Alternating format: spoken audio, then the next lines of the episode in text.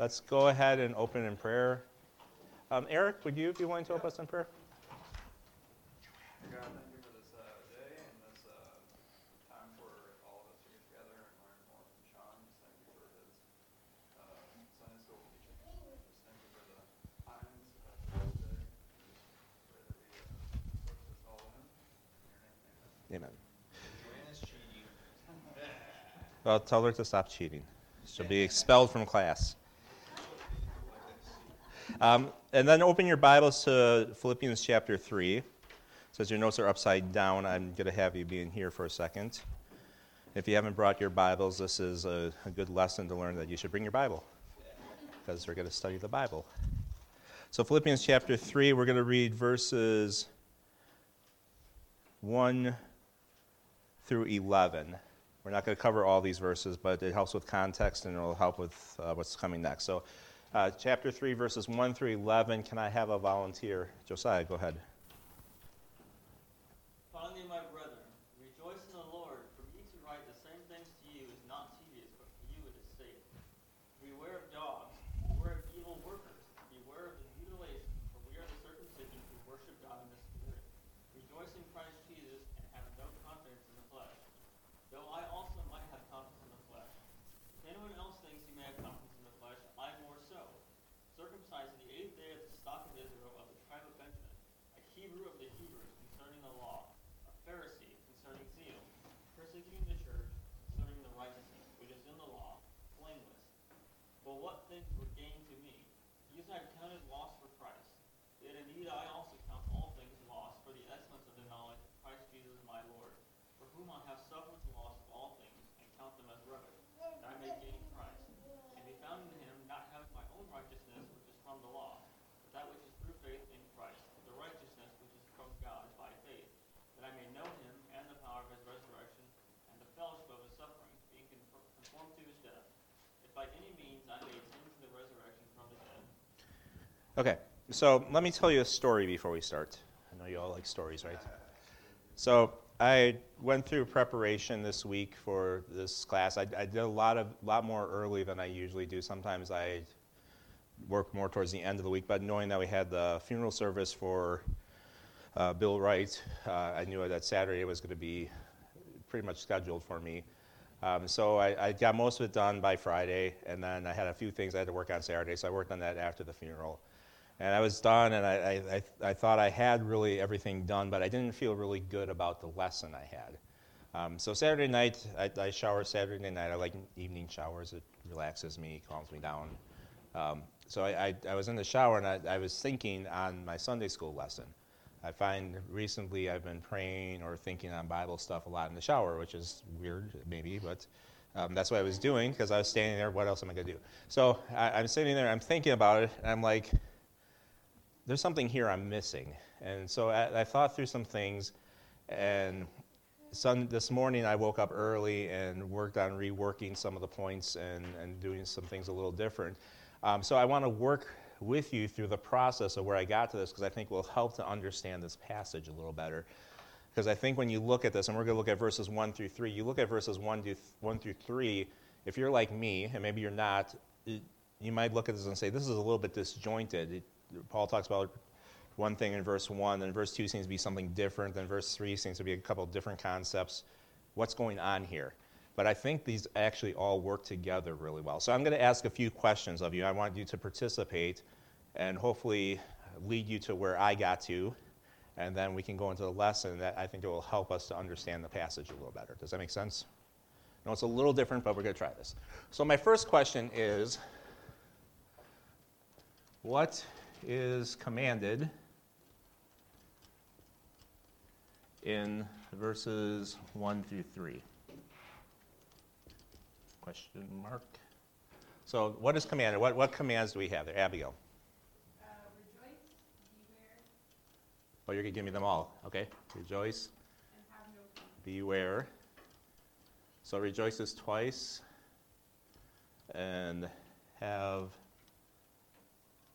no confidence.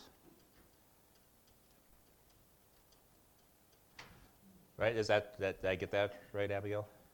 Okay. Anybody else see anything else in the first three verses, commands that we were given? Beware is actually, there's three of these, right?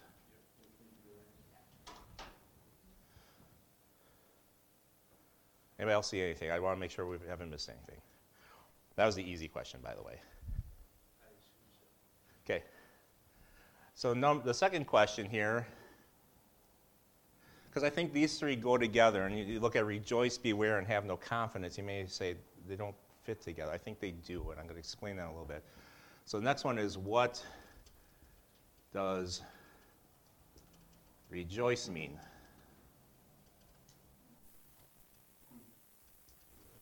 Now, what does the word mean, or what does the context? Yes.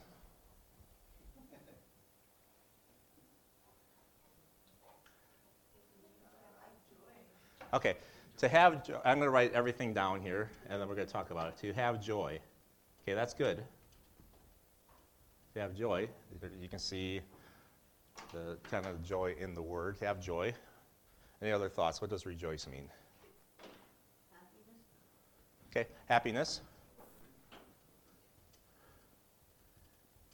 Celebration, I heard. Christ was Christ came back, or Christ was born and said rejoice. Okay, that doesn't really define, that's kind of an example. I'm looking for what does it mean? Because it said to rejoice, what, what was going on then? What, what were they doing? What does the rejoicing? More of inner joy. Okay, inner joy, Does it have more of a peace type peace, Gladness?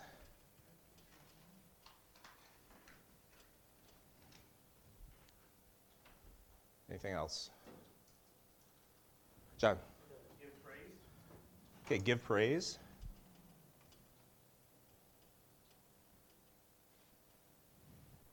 Abigail? It's like a gladness that comes from understanding who God is and who you are in God and what that means. If that's a really long thing, but in your life, just like a circumstance-free gladness and thankfulness.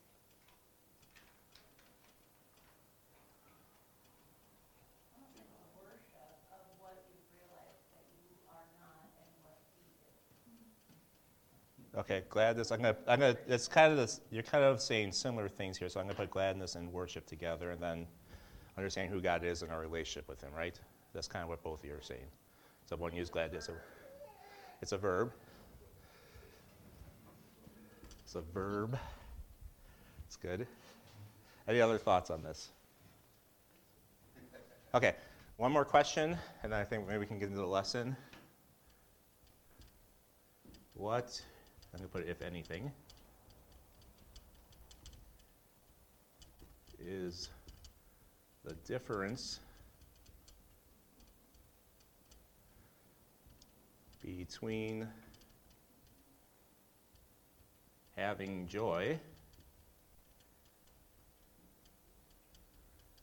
and rejoicing.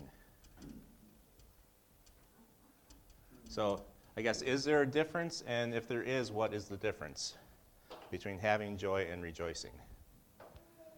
Josiah. Having joy could just be like a, a temporary feeling of happiness, but rejoicing is like a choice that you make. Okay. An active choice is that I'm going to be rejoicing and I'm going to be glad of my situation. Uh, my choice I'm making. I think joy is also, and I, I like that you're thinking about this. Um, our joy, I'll, I'll explain that in a second. I, I think you're on the right track, but you're not quite there. It's not exactly correct, and I'll explain. Um, Nathan's hand went up next, then Matt, then Sarah. So we'll go that order.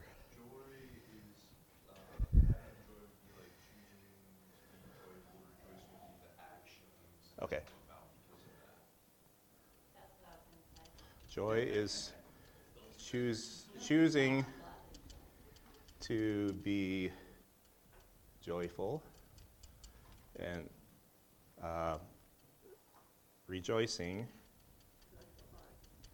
is the actions of, I say actions of being joyful? Is that kind of what you're saying? Basically, the cause and effect.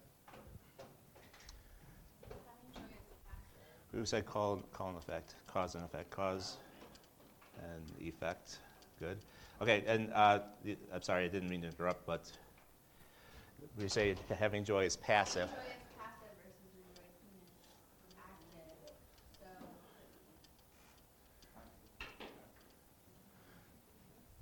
Abigail. I think that we're kind of like the attitude. That joy is choosing to be joyful. That's the inner like attitude, and that's like your personalness. Whereas rejoicing is your outward expression, and it should be spilling over onto other people. Outer.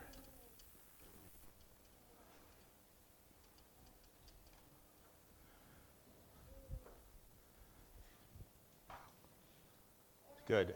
Does everybody understand kind of this is what we're seeing here? Does this make sense?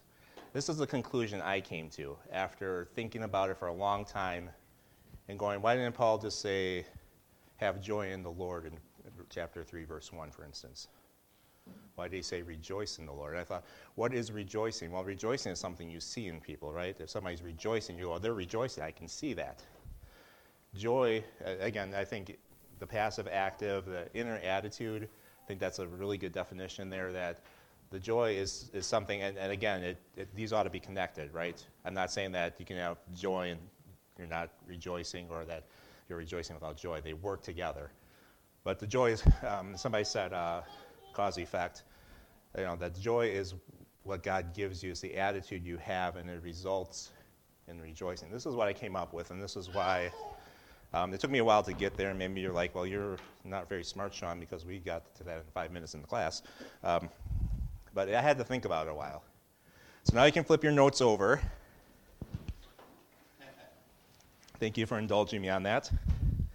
Um, so I think now, I'm going to go back here a second. We're going to go to notes in a, notes in a second. So um, we're going to look at these two concepts then in this passage. And I'm, I want to redefine this a little bit because I think there's a better word to use here. But these two concepts are opposite of each other based on what we're discussing and what I'm going to show you. So, rejoicing or having confidence in the flesh. They, you're doing one or the other. They don't coincide. They don't work together.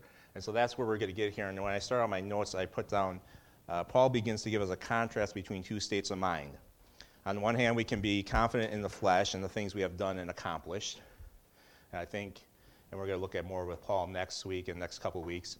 Um, but when Paul says, I have confidence in the flesh, he starts listing his religious accomplishments. How he was, you know, the perfect Jew, Jew, so to speak. You know, we know he wasn't perfect, but he was doing everything that the Jews would tell him he should be doing. And he says, I could be confident in that confidence in the flesh. So, um, confidence in the flesh rec- reflects things that we have done and accomplished. On the other hand, we can rejoice in the Lord Jesus Christ and put our confidence in what he has done for us. The next couple of lessons, we'll see that our confidence should be in Christ. So that's where we're going to look at. Um, so in chapter 3, verse 1, um, we read, Finally, brethren, rejoice in the Lord. I'm just going to take the first part of that verse here, um, and then we'll talk about the other part in a second. Um, so, number one here is rejoice.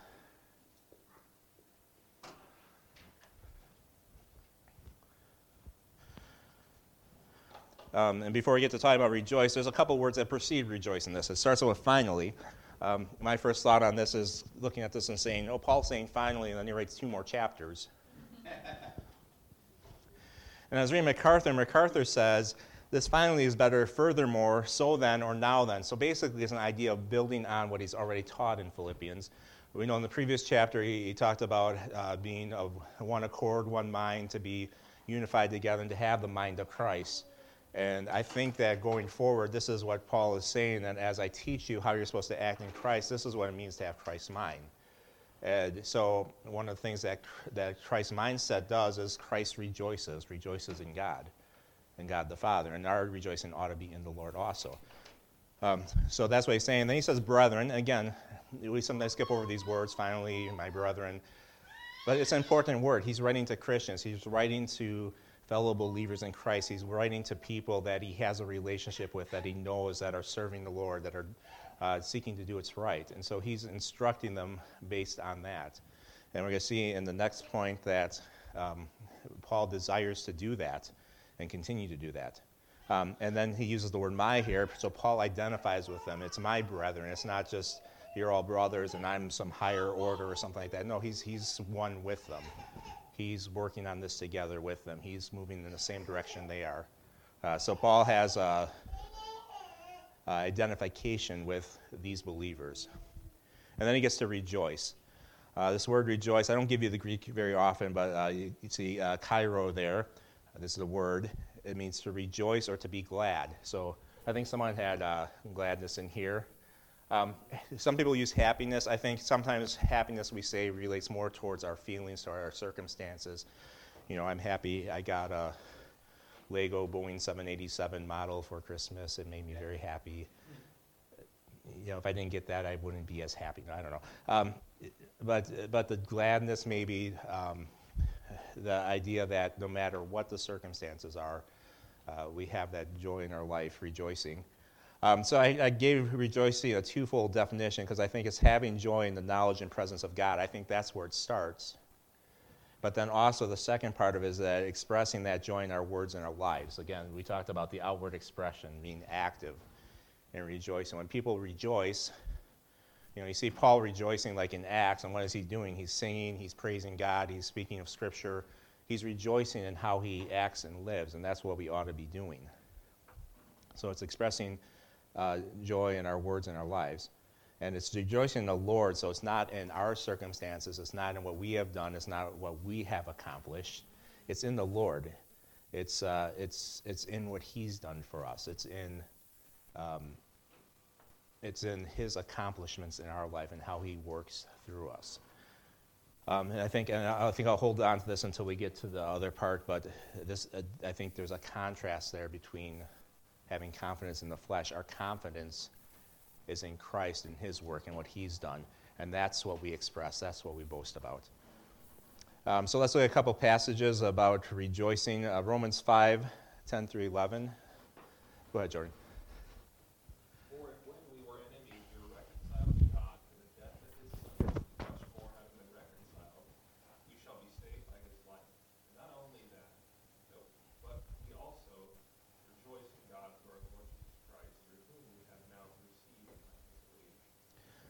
So maybe you're saying, it's hard for me to have joy in my life. Things are hard. Um, I don't enjoy what I'm doing in my job. I don't have good relationships with people.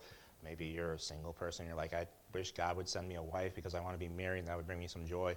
Uh, you're saying there's a lot of reasons. I just don't feel like being happy about this. Well, if you look in this passage, where does our rejoicing start? It starts in our salvation. So if you've trusted Christ as your Savior, you have every reason to rejoice in God. Even if nothing else in the world is going right, you can look at this, and you look at this verse that he talks about we were enemies and we were reconciled to God. Should that bring joy and rejoicing in your life? Most certainly. Pastor Kevin taught uh, or uh, t- uh, spoke at the um, service for uh, Bill Wright yesterday, and he, did, he had a great gospel message. It was just very clear, very straightforward. Uh, but at, at, one point, he said, This stuff is exciting stuff. This is good stuff that God has done for us because we, and he, the, most of you have heard this before, he uses the report card grade. You either get 100% an A plus or you get an F. Anything that's not 100% A plus is an F. And if you get an F, then you're condemned. But Jesus Christ came, he got the A plus, and he, because of his death on the cross, he gives us the A plus and takes our F.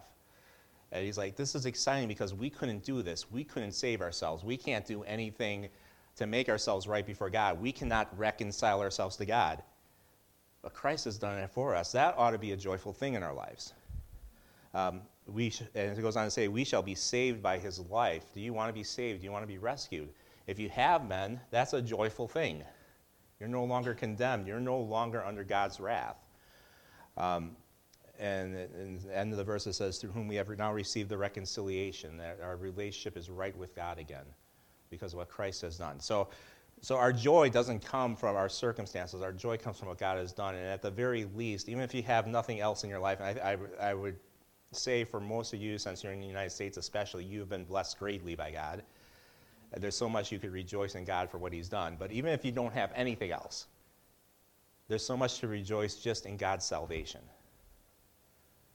So we have a lot to rejoice. Um, about. Philippians 4 4 is another passage. We are going to study this in several weeks, probably. Nathan, you want uh, go ahead? Rejoice in the Lord always. Again, I will say, rejoice. So here we're to rejoice. Again, we're to rejoice in the Lord. We're to rejoice when? Always. There, there's never a time or a reason not to rejoice in the Lord.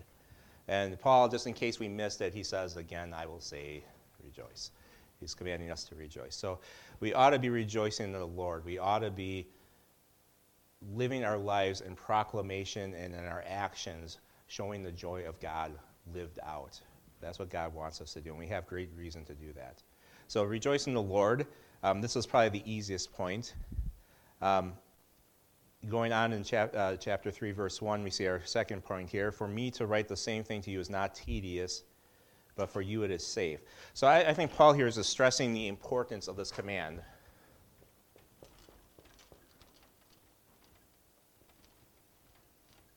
This was one of the points I had written differently, but I, I think what he's doing here is, is saying, You may have heard this before from me, you may have heard this a lot from me. Well, there's a reason why I'm doing that. It's not tedious for me, it's good for you, it's important for you.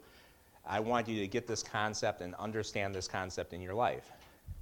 And so he's stressing the importance of this command here. So Paul is writing the same things. Um, I, I have a list of passages here where Paul talks about rejoicing just in Philippians. And we're not going to look at them all, but you can go and look at it later if you'd like to. Philippians 1:18, 2:17, 4:10. It's Paul is him, he himself is rejoicing. He's the example of how to rejoice in the Lord. Um, and then in Philippians 2:18, Philippians 2:28, uh, Philippians 4:2, and then uh, in this passage here, of course, in Philippians 3, he's talking about the church being commanded to rejoice. And so Paul is repeating this message over and over, and maybe the Philippians are going, Yeah, yeah, we've heard this already, we got it. And Paul's saying, No, this is that important. You need to listen, you need to hear. God wants you to be rejoicing in your life. Nathan. You didn't put down four, four. 4 4.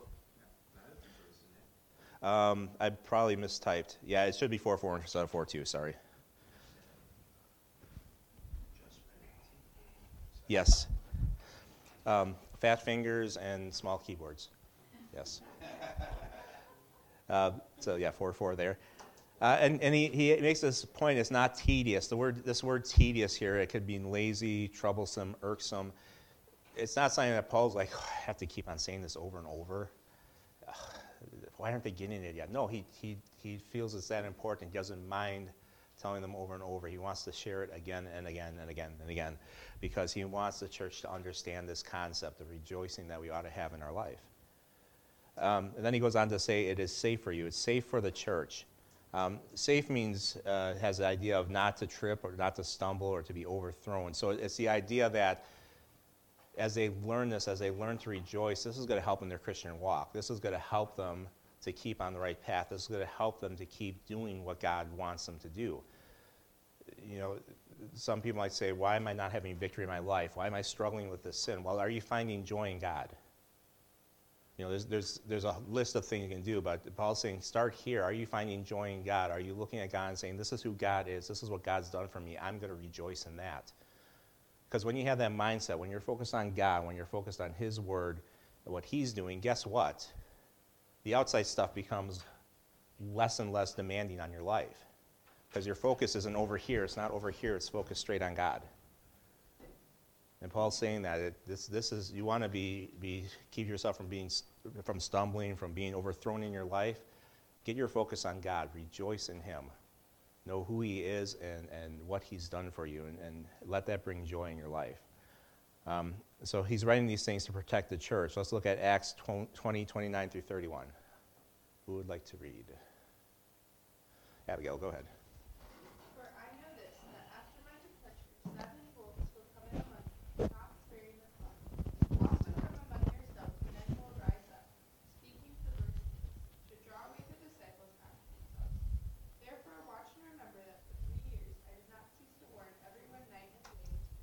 I think this passage here just speaks and shows what Paul's heart is. You know, he's warning everyone day and night with tears. So for him to keep on teaching these things and, and teach the church, it's not like, well, boy, I wish I could do something else, but I got to teach these guys again. They're not getting it.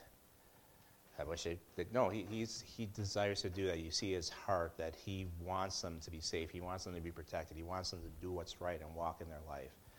And so he brings us up in here, and I think he's stressing the importance of the church. Yeah, you've heard this before. I've taught this before, even in this book already. I'm going to keep on talking about rejoicing in the book. It's important.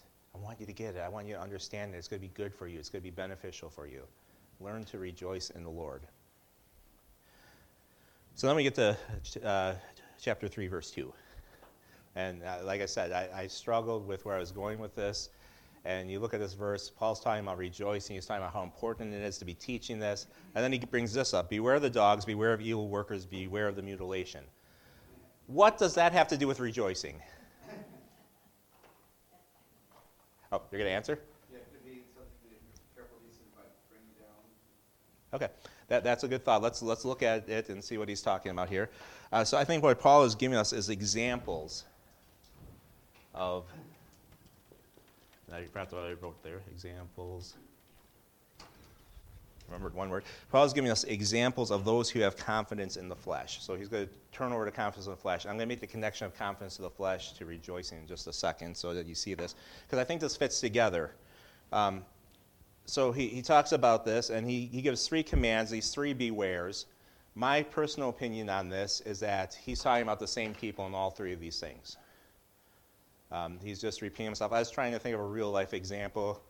I was thinking, um, you know, we're in the process at work of hiring some people. Um, being the, CEO over the company, I'm involved in that. Um, and, you know, I could say, let's, let's talk about who we want and who we don't want to hire. And I can say something like, um, you know, we don't want to hire any crackheads. We don't want to hire people that aren't going to be able to do their job right. And we don't want to hire people that have drug addictions. And it's all basically the same thing, right? I'm talking about the same people. These people, these are the type of people we don't want. That, that's not a great example, but I think Paul is using these words to refer to the same people in this passage. Uh, so the, the, hardest one of these, I think, is uh, beware the dogs. What's wrong with dogs? Abigail does not like dogs, by the way. But, but you ask society, what about dogs? And oh, dogs are so cute, they're so loved. I'm a doggy mom. I'm a doggy dad. You are not. That dog did not come from your body. You're not the parent of that dog. Sorry. Now, if everybody, anybody talks like that, I'm sorry. I'm not trying to offend you, but sorry, it's a truth. Um, dogs are pets, they're animals. But, but we love dogs, don't we? They're great. Lynn. Over in Israel, other places, dogs are like, they weren't like a pet, they were something you eat on the boy. Yes, and we're going to talk about that here because uh, what the dogs refer to here, these are scavengers, wild scavengers, and, and these wild scavengers oftentimes plagued the ancient cities. They would be in the cities, they would be um, there trying to steal food, they would be hurting people. They're, they're a nuisance. You didn't keep dogs as pets, the dogs were a problem, they were a, a pest. You know, at that time maybe they had dog exterminators. I don't know. They went around killing the dogs because they didn't want the dogs in the city. Um, so um, there's some examples um, given here. I'm not going to go to these passages, but you see in Exodus 22, 1 Kings 14 and 16 and 21, uh, where it talks about like, and the one example I remember of all these is Jezebel was prophesied that she would be thrown to the dogs and they would eat her flesh. And that was what dogs did. They, they scavenged the city. Um, and so they were, they were, that's what they referred to. So dogs here is used as a derogatory term. This isn't a cute term. You're not, not don't beware poodles. This is these wild scavenger dogs. Okay, so let's look at a couple verses here. Uh, Psalm 22, 16. Need a reader.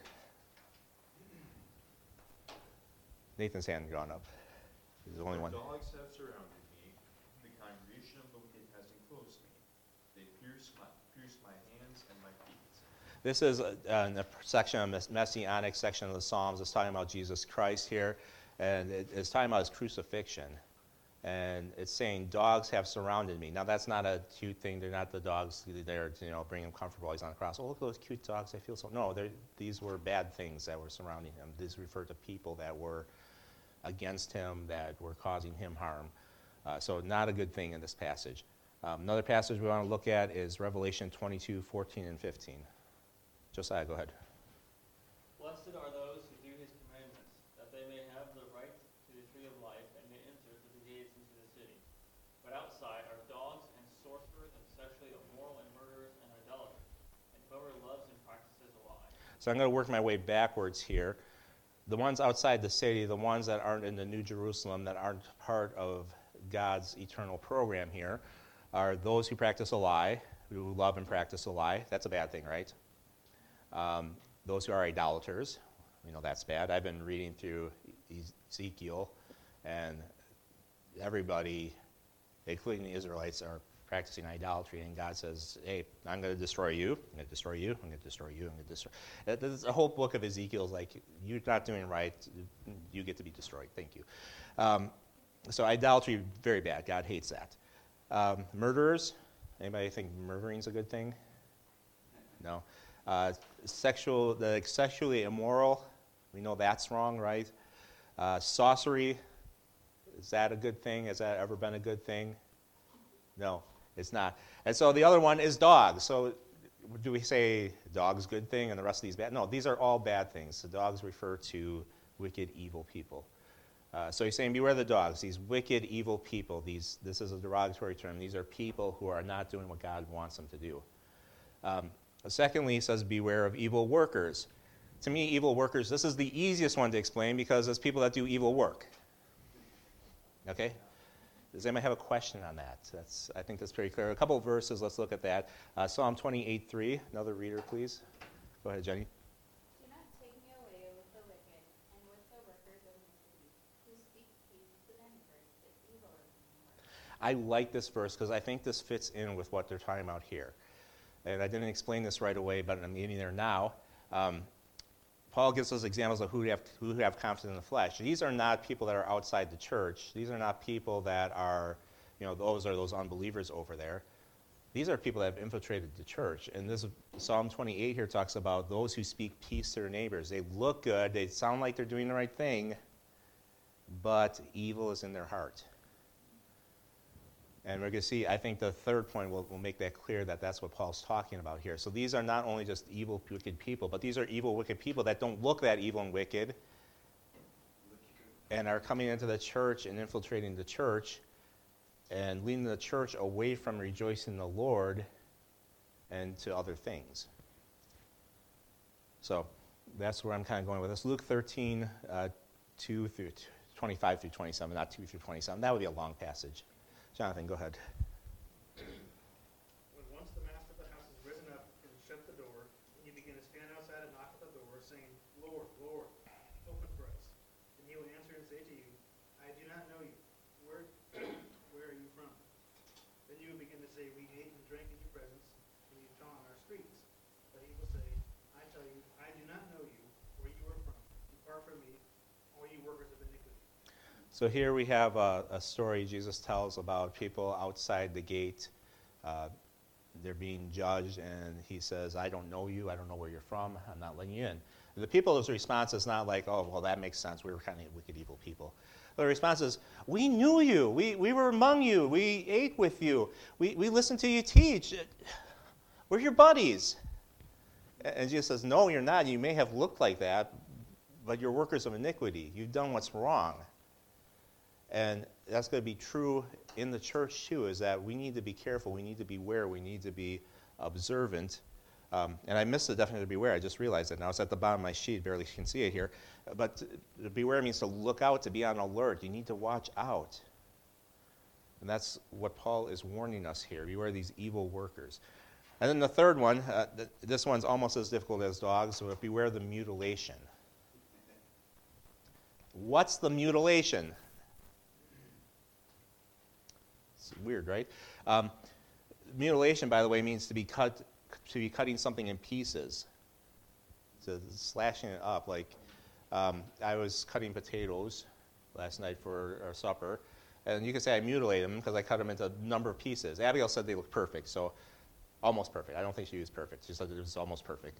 The amount and how I cut them, so I feel like I did a really good job and that makes me very proud. I have confidence in my flesh that I can cut potatoes. Okay, not really, but um, so what does mutilation mean? Well, it, it, it, since it has the idea of cutting, and then in the next verse, we Paul says, "We are the circumcision who worship God in spirit." We think that this means this. This is talking to the circumcision, to Jews who have infiltrated the church, and now are coming in and saying, "Look, church guys are pretty good, but you need to start doing stuff that's in the law, because otherwise you're not going to be right with God. You need to be circumcised. You need to be keeping Passover. You need to be doing uh, this thing and that thing. You need to be worshiping the Old Testament way because what you're doing now is great. Yeah, you've trusted Christ, but it's not enough. And they're, they're preaching a different gospel. And I think it refers to all three of these things. Paul calls them dogs. He says these are awful people. They're bad people. They're this derogatory term. They're dogs. They're evil workers. They're preaching a different gospel than what Christ teach, taught. And they're the mutilation. They're, they look like they're good. They're Jews, but they're not preaching the right thing. Um, so it seems to be a contrast to the circumcision, which we'll talk about in the next section. Uh, the NASB uses, instead of mutilation, mutilation, it uses the term false circumcision for this word, how they translated it. So there could be these Jews who will infiltrate the church, but either we're not saved or not seeking to do the things of God. So reading a passage here, Galatians 5, 2 through 4, and 11 through 12. Matt, go ahead. Indeed, I, Paul, say to you that if you become circumcised, Christ will profit you nothing. And I testify again to every man who becomes circumcised that he is expected to keep the whole law. You have become estranged from Christ. You were attempting to be justified by law. You have fallen from grace. And I, brethren, if I still preach circumcision, why do I still suffer persecution? When the offense of the cross has ceased, I could wish that those who trouble you would even cut themselves off. Okay, so here starts off verse 1 that circumcision profits you nothing. Now, I know in our culture, a lot of baby boys are circumcised. It's not talking about just if you circumcise, well, you, you messed up. That's not what it's talking about. What it's talking about here, and you can see this uh, as you read on, um, that in verse 2, he who becomes circumcised, he's a debtor to the whole law. And then in verse 3, uh, I testify again, everyone who becomes circumcised, that he is a debtor to keep the whole law. I guess I just read that. Verse 4, what you becoming estranged from Christ, you who attempt to be justified by the law. So the idea is they're becoming justified, or they're becoming circumcised because they think it makes them more acceptable in the eyes of God. They think that by doing this work, it's going to bring them some kind of justification, some kind of righteousness in their life that is apart from what Christ does for us. So you see where they're, they're getting it wrong here. And then in verse 11 and 12, you know, Paul says, I don't preach circumcision because that would take away from the cross, the offense of the cross. And the offense of the cross is that Jesus had to die for us because that's the only way to for, forgive us our sins, to take care of that, that, that wrath that God had on us. And if you preach a circumcision, you're saying, well, Christ died, that's helpful, but you got to do more. And that's a wrong gospel. Um, and then even in verse 12, this is a little tongue in cheek. I wish tongue in cheek. I wish that those who trouble you would cut them, even cut themselves off. You can see how that relates to circumcision. He's like, I wish, you know, I think you get the picture anyway. Um, so the idea here, I think these people are people who are pushing these religious Jewish things, saying you got to do what the Old Testament tells you. You have to be circumcised. You have to go through the ritual things of the Jews because it brings about your righteousness. And Paul's saying, no, our righteousness comes only from Christ, only from faith in Him. And so that leads into our fourth point, because I, I want to explain more, but I want to get to it in this point here.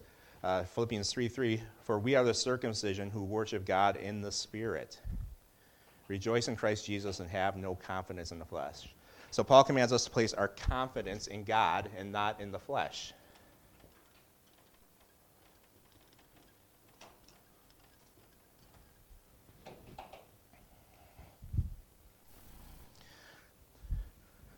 So uh, he's going from beware the mutilation to saying we are the circumcision. You see where the connection is here now. These are the false cutoff ones. Here's the true cutoff ones. We are the circumcision. He's not talking about Jewish circumcision because he says he who we who worship God in the Spirit. That's who's the circumcision. That's who's right with God, who worship God in the Spirit.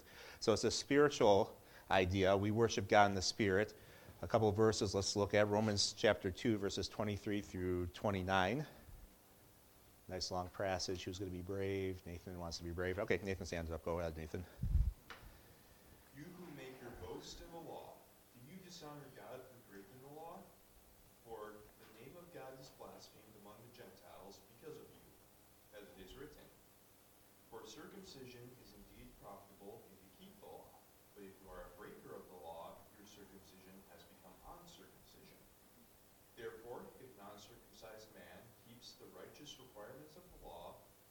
his uncircumcision become his circumcision? And will not the physically uncircumcised, if he fulfills the law, judge you who, even with your written code and circumcision, are a transgressor of the law? For he is not a Jew who is one outwardly, nor is circumcision that which is outward in the flesh. For he is a Jew who is one inwardly, and circumcision is that of the heart, in the spirit, not in the letter, whose praise is not from men, but from God. Here, Paul's writing to Jews and saying, You're sitting here claiming, I'm circumcised. That makes me good with God. And Paul's saying, No. What makes you good with God is being righteous. And if you're circumcised, but you don't keep the law, you might as well not be circumcised. That's what it's counted for. It's counted for uncircumcision. The point is not to be circumcised, the point is to be righteous before God. And he says if an uncircumcised person, if he does the things of the law, if he keeps the law perfectly, isn't that going to be counted for him as righteousness? And he is more circumcised than you are because he's doing what God wants him to do? Now, I wanted to point to something here in chapter 3. Paul tells us that there's no one that's righteous and that all have sinned and fall short of the glory of God, right? That's coming up. So nobody even does this. The un- uncircumcised doesn't keep the law. But Paul's making an argument if that were to happen, God would count that for righteousness for him. And, and the point of circumcision is not you get circumcised so you can be, you know, in God's better graces. The point of circumcision is saying, I'm committed to God, and I'm going to do what God says. I'm going to be one- his people. I'm going to live righteously for him. And if you can't do that, then it doesn't mean anything. And these Jews, again, these, these dogs, these evil workers, the mutilation, are coming to the church and they're saying, You got to do this. This is how you're righteous before God. You need to follow the Jewish tradition. You know, you guys have faith in Christ. That's a good start, but there's more. And Paul's saying there's not more. There is faith in God. It's rejoicing in God. And this is where, um, and I'll get to it in a second. I, am going to hold off because I want to I want to get this all together here. So he says, who worship God in the Spirit. And then he says, rejoice in Christ Jesus. So we heard this already, right? Rejoice in the Lord, rejoice in Christ Jesus. So he's making this command again. Um, and I think this is in contrast to the next command, because then you have this and. So you rejoice in Christ Jesus, and you have no confidence in the flesh. So what do these have to do together? Well, rejoicing we have as this active outer expression of our joy, right? How do we outwardly express something? Well, we live joyfully, but a lot of it is in our words, right? The way we speak. There's a proclamation. So, what I think here is that and I, would, I don't know if I necessarily use the word boasting, but Paul uses that sometimes, that he boasts in the Lord and what he's done. That's the idea that our focus is on rejoicing in the Lord and giving God the glory and boasting in him and say, this is what God's done in my life. I'm going to go to the next point really quick. So it, the contrast is having no confidence in the flesh, and this word confidence means to boast, to boast about, to take pride in, to rejoice, be glad. And so the idea is these Judaizers, these people who wanted the church to put themselves back under the law and do the things of the law, they were saying, Look at me. I'm righteous because I'm circumcised, because I'm keeping the law of Moses, because I'm doing the right things. That's what makes me righteous. And they're boasting in their own accomplishments, in their own works. And why Paul's saying, Rejoice in the Lord, he's saying, don't rejoice in that you got great works. Don't rejoice in yourself and what you're doing. Rejoice in the Lord and what He's done for you. He's the one that's worked in your life. He's the one who's made you righteous. He's the one who's given you His Spirit and His Word to guide you and directly you. And as you follow that and doing that, He's working in your life. It's all God, it's not you. And so that's, that's where I think, again, we, we look, I, when I first looked at these things, I'm like, what do these have to do with each other? Well, they fit together. Where is our confidence? Where's our boasting? Where's our rejoicing at? Are we focused on ourselves and what we do? If Sean gets up there and vacuums the auditorium 100,000 times, that doesn't make me any more righteous before God. What makes me righteous before God is what Christ has done for me on the cross.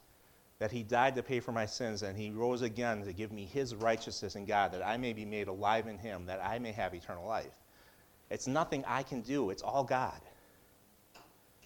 And even as I'm up here teaching, you know what? It's, it's God's word and God's Spirit working in me. I hope I'm doing it justice. I hope that I'm doing what God wants me to do. But it's not Sean being awesome. It's, it's God working, it's all God. My rejoicing is in Him, not in anything that I have, not in anything that I do. I can't make myself righteous before God. That's what Paul's saying here. Rejoice in the Lord and have no confidence in your flesh. Don't trust in the things you do. Don't glory in the things you do. Glory in God. One more passage, uh, 2 Corinthians 11, 18. One more reader. Anybody want to read? Uh, have you read that, Eric? Okay, go ahead. You can do that one. That.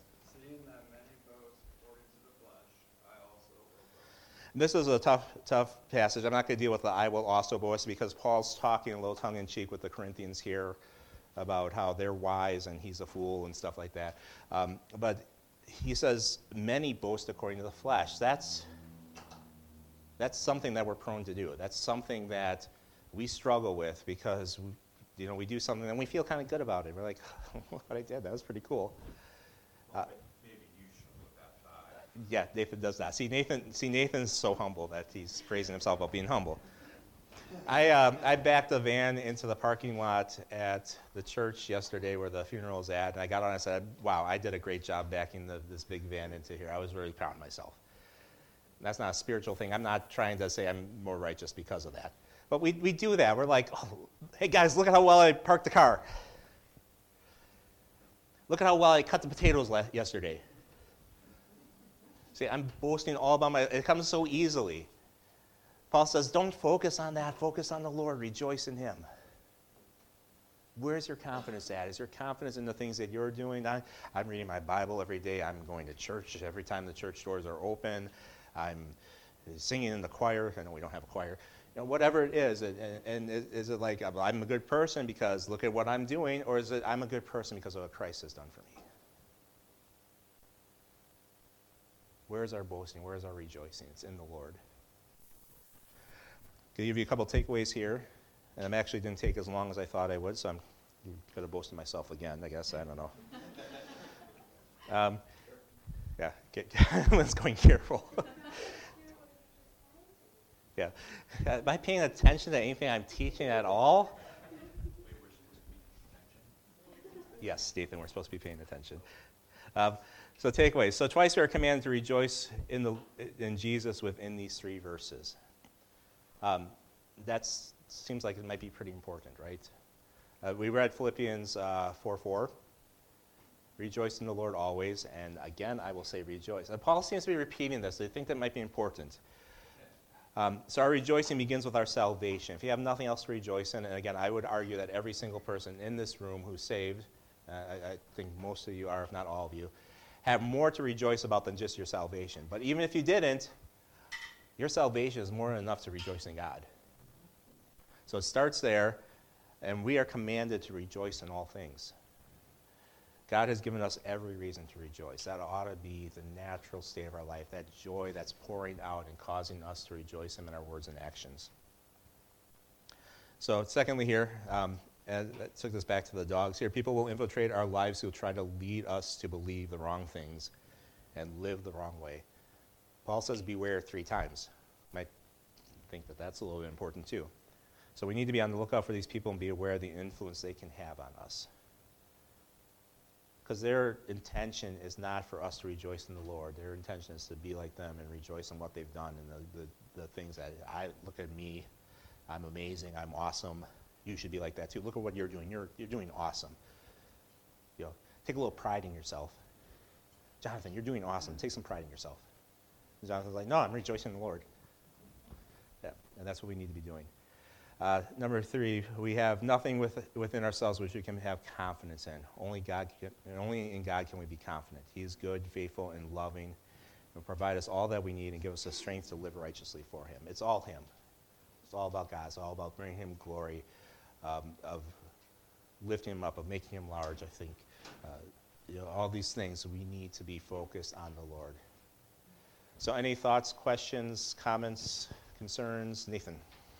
So one of the things that you're always taught is always be positive, encourage people, compliment people, all that. But in this passage, it's saying that we should be focusing on God, not focusing ourselves, all that. So would that be like a situation where when someone compliments you, you go, well, yeah, but God's really the one who made me do this, or I, I think there's some truth in that, yes. Um, yeah, that, that's one of the hardest things. I know this from having preached in the past, is that you will get people to come up and go and say, that was a wonderful sermon. I really appreciate that. And that feeds right into the flesh, and you start going, yeah, that was a wonderful sermon. But no, you, you need to refocus it back on, well, this is, I'm just trying to teach God's word, give God the glory, you know, and I, that's a hard thing to do. Um, I, th- I think there's, you know, in the Bible, we ought to be assured that we are doing the right things. We ought to know that, hey, I'm, um, you know, I'm, I'm doing my best to live for God. I'm pursuing the right things. And we ought to have some confidence in that. But there's, there's the borderline between having confidence that we're doing the right things and being encouraged by that and letting it go to our head and think, okay, well, you know, I'm doing, I'm doing a really good job. I'm living for the Lord. You know, the focus the I or the Lord? And so, does that kind of answer maybe what you're thinking? Olivia? That's actually what Mrs. Taylor taught on at Elementary School. Was, are you glory grabbers or glory givers? Coming up, that whole thing. That makes, that makes me feel like I wish I was a woman and heard that. I have the notes if you want to see them. You can, you can choose to do that. No, I, no, and not be right with God, I don't think so.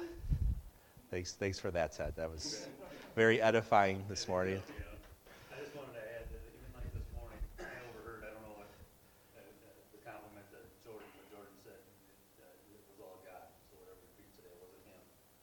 So I just wanna say that that was a good example of that just even today. So, Yep, that's good. And it, it's, it's a hard thing because, you know, I, I struggle with being kind of trite about it when people say that. I say, oh, glorify God or I give glory to God, you know, and not really meaning it. The, the, the point is not just to say it even, but to also mean it, to say that, you know, this is really, I'm not saying that, I, I think you probably do believe that, that it is about God because from what I know of Jordan, that's his character. That's what I want my character to be. I don't, Sean is a nerdy, uh, goofy, sometimes doesn't know what he's singing as far as words in the morning service, and uh, you know, I mess things up. I do things bad. It's God working through me, and God, if I if I do anything for God, it's God working through me, and if I mess things up, it's me messing them up. So it's never about me. It's always about God, and uh, that's an attitude we need to cultivate in our lives. And it doesn't mean again that we can't have confidence in what we're doing. That we can't be like, okay, you know, I'm I know I'm walking with God right now. I'm, I'm reading my Bible, I'm studying my Bible, I'm encouraging others, I'm doing things God wants me to do. That's good, but again, it's God doing it. But I, I have confidence that I'm walking in the way He wants me to walk. We can have that without being about us and without being about building ourselves up. Does that make sense? I feel like I'm kind of rambling out a little bit. Um, anything else?